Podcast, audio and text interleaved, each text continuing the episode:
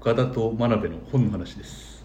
さっき真鍋さんが老眼で老眼です、ね、年取ったないとボソッと言ってましたけど、あの本読むの好きなのに本にピント合わせるのに疲れている、ね、そうですか。パッとこう手元のテキストを読むときに、はい。ちょっと時間かけてピント合わせてますよね。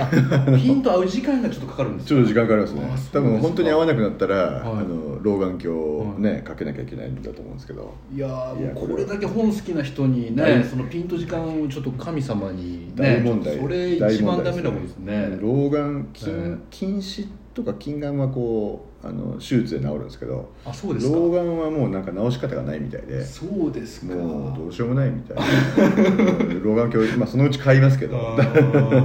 快適に本読みたいんで、そうですか、ええー最近は、えあー、最近なんかそうですね。あのはい、えまああの瀬戸瀬戸内育ちってもあるかもしれないですけど、はい。うやっぱ海とか海の生き物とか、はい。あーが好きで。あそうですか、ええそういった、まあ、そんなにこう、はい。あのなんかこうなんですかね、えー、とヨットマンみたいなそういう海じゃないんですけど、ヨットマンではなくてではないですけどですね、はいはい。あの例えばナショナルジオグラフィックも、はいはいはい僕も定期購読してるんですけど。あそうですか。ええそれはもう紙で撮ってて。あ同じですそねれのやっぱりこう、はい海特集とかあのああいうのを見るのいいですよね、ええ。でえー、とコロナの間にはい。少しこう家で時間ができたので、はい。勉強して、はい。あの潜水士っていう資格を取ったたんですよね。ね。え潜え水士、あのええあのまあ、潜って作業をするっていうはいのは、はい。潜水士の資格がないとできないんですね。例えみばね。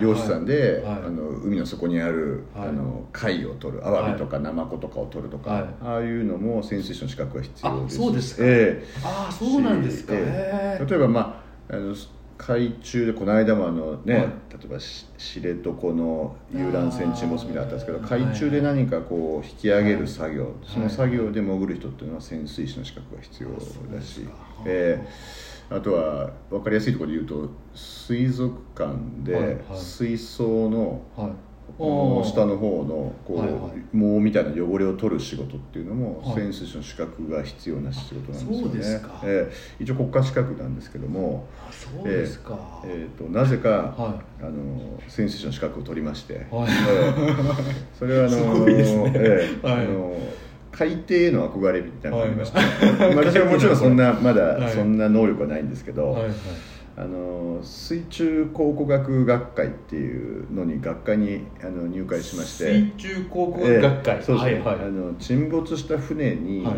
もう引き上げるとい。いろいろなその当時のものが出てくるわけですよね。それをこうあのみんなでこう研究したり分析したりしようとね。楽しそう。うわあすごいですね。ロマンチックな。ただまあそれを本当に引き上げる作業は本当にこう上級のダイバーしかできないんで私あは僕は全然できないんですけどそあのー。そういうのに憧れがあって潜水いやー士資格を取ったんですよ。それはいいですね、えそうなんですよ。ロマンというか夢がありますね。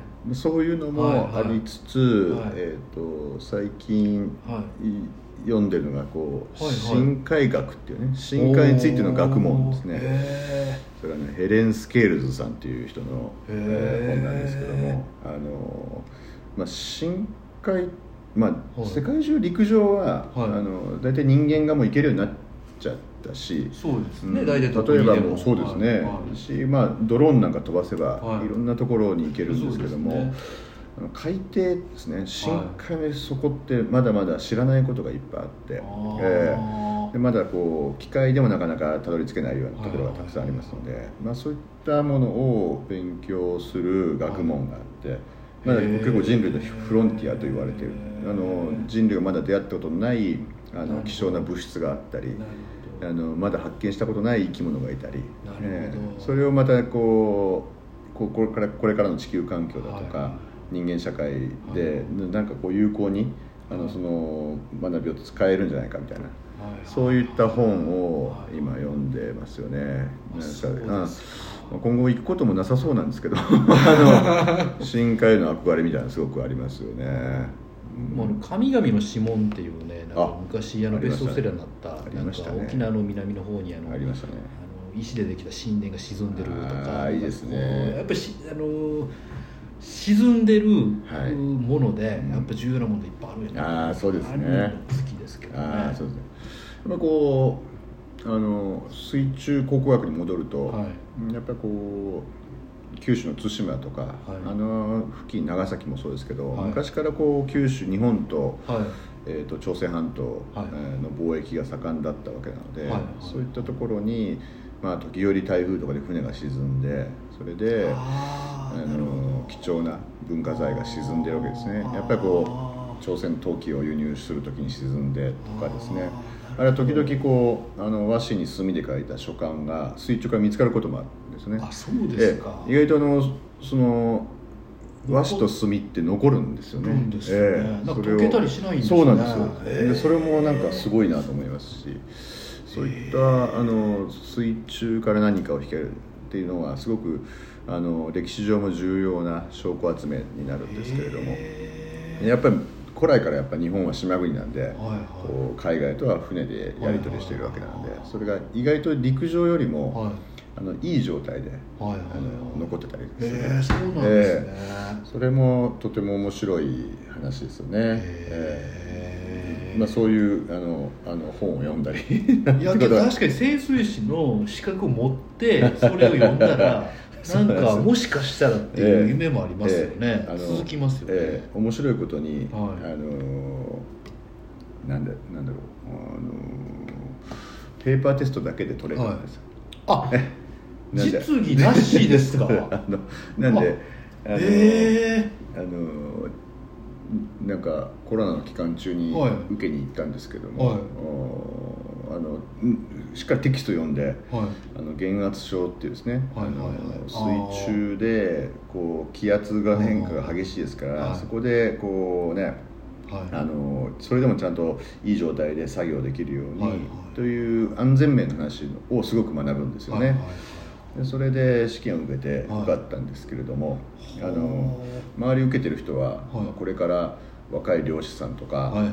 あいわゆる海洋土木の会社の若い社員だとかあのほとんど20代の子ばっかりで、はいはいあの僕みたいな教室の中で最年長だと思うんですよね。そうですか、ええ多分ですね、あコロナで仕事がなくなって、はいはい。この人はなんか資格手に職つけようと思って潜水士受けに来たんだなというふうに思われてたと思うんですけども、なるほど周りからね。まあと ととと僕はこそう僕みたいなこう中年がいると そう思われてたね若者の中でそう思われてましたね、ええ。多分ね。再起再起をかけようと思ってるね。そうそう、えーこうもうあの潜水士でもうね、ええ。人生挽回しようと。そういう発想だと思われたと思うんですよねそうです僕は、えねえなんか、えそうですか。あそこにもありますけど、ね。水中考古学って本もあるんですか？あありますね。へええ佐々木ランディさんっていう人が書いたこれは、へえええ読みまして。まあこれはどちらかというと人間が残したはい。あの水中に残したのさっき申し上げたよね、そういう話をあのすくい上げて、えーっていうことですよね。だからもう面白いですね。なるほど。こういう世界があったんだ そう。水中。だけどフロンティアですね確かそうにですね。まだ全然分かってないことも夢があるんですね。そうですよね。ええと思いますね。危険なんでねなかなかいけないっていうのもありますし面白いですよ。そうですよね、特にまあ瀬戸内海はやっぱりなんかあれですね。瀬戸内海はまだまだあのあるんですあるらしいんですよね。えそれで僕もあのうん。一回ですね、はい。あのスナックにではい。お酒飲んでたら、はいはいはい。もうだいぶ前ですけどはい若い時ですけど、あの一緒にあの同席たまたま横になった、うん。あのお客さんがうん。まるまるサルベージっていう会社のサルベージンを引き上げる社員の方だったんですよ、えでその人の話が面白くて面白くて、まあ、あのスナックのはい。女性のスタッフじゃなくて、もうそのおじさんの話が面白すぎて一晩中話聞いたんですよ。ですね。サルベージ会社。あの緊急の仕事がいっぱいあるらしくて。ああなるほどね。そういう時にはええ。もう何しててもまあ確かにね。行かないかんで話それってもう本当にできる人というかできる会社が少ないですもんね。あそうですよね、ええなんか引き上げてくれっていう話ですそうなんです。よ、え。だからそのあのそのエピソード、ええ。どんなもん引き上げたかとか、うん。どうやって引き上げるかとか、なんかすごく面白かったえ確かにね。ですよあサルベージっていう単語を言ってみたいですよね。本当ですね。何気なくの中でね。ああそ それ、えそれサルベージしたんだよ かっこいいですよね。ね。えー言ってみたいですね。でこれ間違い今はもしかしたら間違ってるかもしれないんですけど僕はその時その人に聞いた話では、あの要はサルベージした引っ張り上げたものは、うん。引っ張り上げた人のものになるらしいんですよ。あなるほどね。所有権が、はいはいはいはい。だからものによってはすごいことになるじゃないですか、トレジャーハンター的なやつそうねなんですよ。ありますよね、えこれすごい夢がある仕事やなと思ったんですよね。えあのこう欧米では普通にいますからね。それをなりわいにしてる。なるほあどの財宝系をですね。なるほど。特に地中海とか大西洋とか結構いますからね。めちゃくちゃ危険な仕事だと思うんですけども。そうですよね。ザこうロマンっていう感じのそうですね。仕事ですよねなんかすごいもの引き上げる感じですよねありますもんね、えー僕は最近なんかあります？ねねあのあ最近あの、えー、と僕はあの店を若い時に初めてやってきたんですけど、よく考えたら僕ビジネス系の本読んだことなかったんですよ。なるほどなるほどなるほど。仕事関係の本をうん。全く読んでこなかったんですよなぜか。ビジネス書みたいな、深い意味はなく、はいはい。ではい。最近ですねあのなんか仕事やしてたら、うん。あのメンバーとミーティングしたりとか、うん。やっぱうまくこういう時どうしたらいいんやっていうことがあって、まあ、当然あの近くにいる先輩の,、うん。あの真鍋さんに当然聞いたりするいいんですけど、うん。まあよう考えたら本読んでるのに、うん。本ちょっと開いてみようと思って ほどこに行っても売ってたような、はいはい松下幸之助道を開くっていうこれはひゃどこ行っても100円で売ってたのに今まで一回も開いたことなかった。んです確かによく見ますよね。いいやるでしょ。私も昔読んだことあると思います。あそうですか。ええあの480万部突破の永遠のベストセラーって帯に書いてますね。そうなんですよ。でこの凄さが逆に僕を遠ざけてたんですよ、今まで。なるほど。あまりにも一般的で、うん。あまりにもメジャーすぎるし、うん。まあね。いくらなんでも僕でも知ってる、まあそのしすごい人だナショナルパナソニックですからね。はいそうなんですよ、であの100円でうん。購入してみたんですよ、ほんならこれって具体的なこう構成みたいな話は全くないんですよ、うん。どっちかというと精神論が多いんですすけどね。けどなんかわあーそっかうわそれは言われたら本当その通りやあ。ちょっとそこ目背けてたかもっていうことにやっぱ自分がちょっと逃げようとしてたんですね。その向き合うことからちょっと逃げようとしてたことをこの本がそこはうん。向き合いなさいって言ってるような良さがあったんですよね。なるほどなるほど。これはあれですね、もうなビジネス書というよりも自己啓発みたいな。自己啓発ですね。ねなんかビジネスので、テクニックが書いてあるわけでではないいですね。ねテクニックではないです、えーなるほどね。でまあ、僕の場合はもう本当にあのちょっとこう無意識に目を背けたことを、はい。い、かん。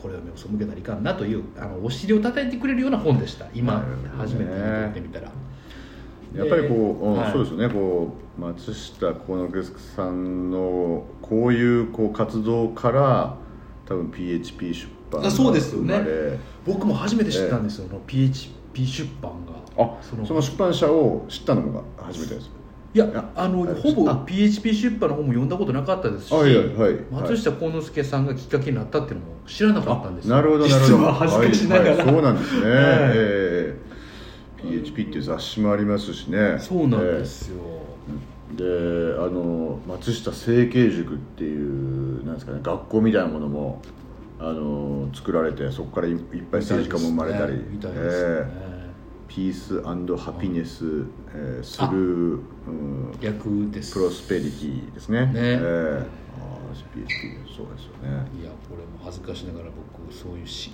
仕事ちゃんとや頑張ってるのに、うんうん。なんと本の助けを借りようとしたことはなかったっていう。けどさっきその話ちょっと真鍋さんにしたら、うん。真鍋さんに言われたのが確かにビジネス書を読まなくても、うん。その文芸作品の中に、もしくは文芸作品じゃなくてもいろんな本の中に、うん。もう当然仕事と人生切り離してませんから、うん。なんかこう地続きで実はもう学んでるんじゃないかって言われて、僕は確かにほんまそうやなと思ったんですよね、岡田さんを見ているとそうだと思いますよね、あのビジネスといってもあのまあ最終的にはこう人間論ですから。そうなんですよ。まあ、お金の話は後からあるとしても人がどうやって行動するかとか、ね。やっぱりその周りにいる人たちチームの仲間だとかお客さんだとか、取引先だとかを、まあ、どれだけこう喜ばせていくかっていうことが原点にあるならそれにそれは古今東西あらゆるあの小説のテーマでもあるわけで。そうなんですよね。人間がよく描けている小説だったらビジネスにも必ず役に仕事にも役に立つんだろうなと思いますよね。僕だからさっき本当真鍋さん言われて、うん。はっと思ったんですよ。ビジネス書を読もうとしてなくても、うん。結局仕事イコール仕事の研究イコール人間の研究やとしたらそう。あなんか知らない間にあそっかそう思いますよ考えてたんやと思っそうてですね。なんかそういうこと自分で分かってなかったので、はい。なんかそういう気づきうん。もらいました、うん。じゃあちょっとまあ今日はこの辺で。はい。また次回お会いしましょう、はい。ありがとうございました。ありがとうございます。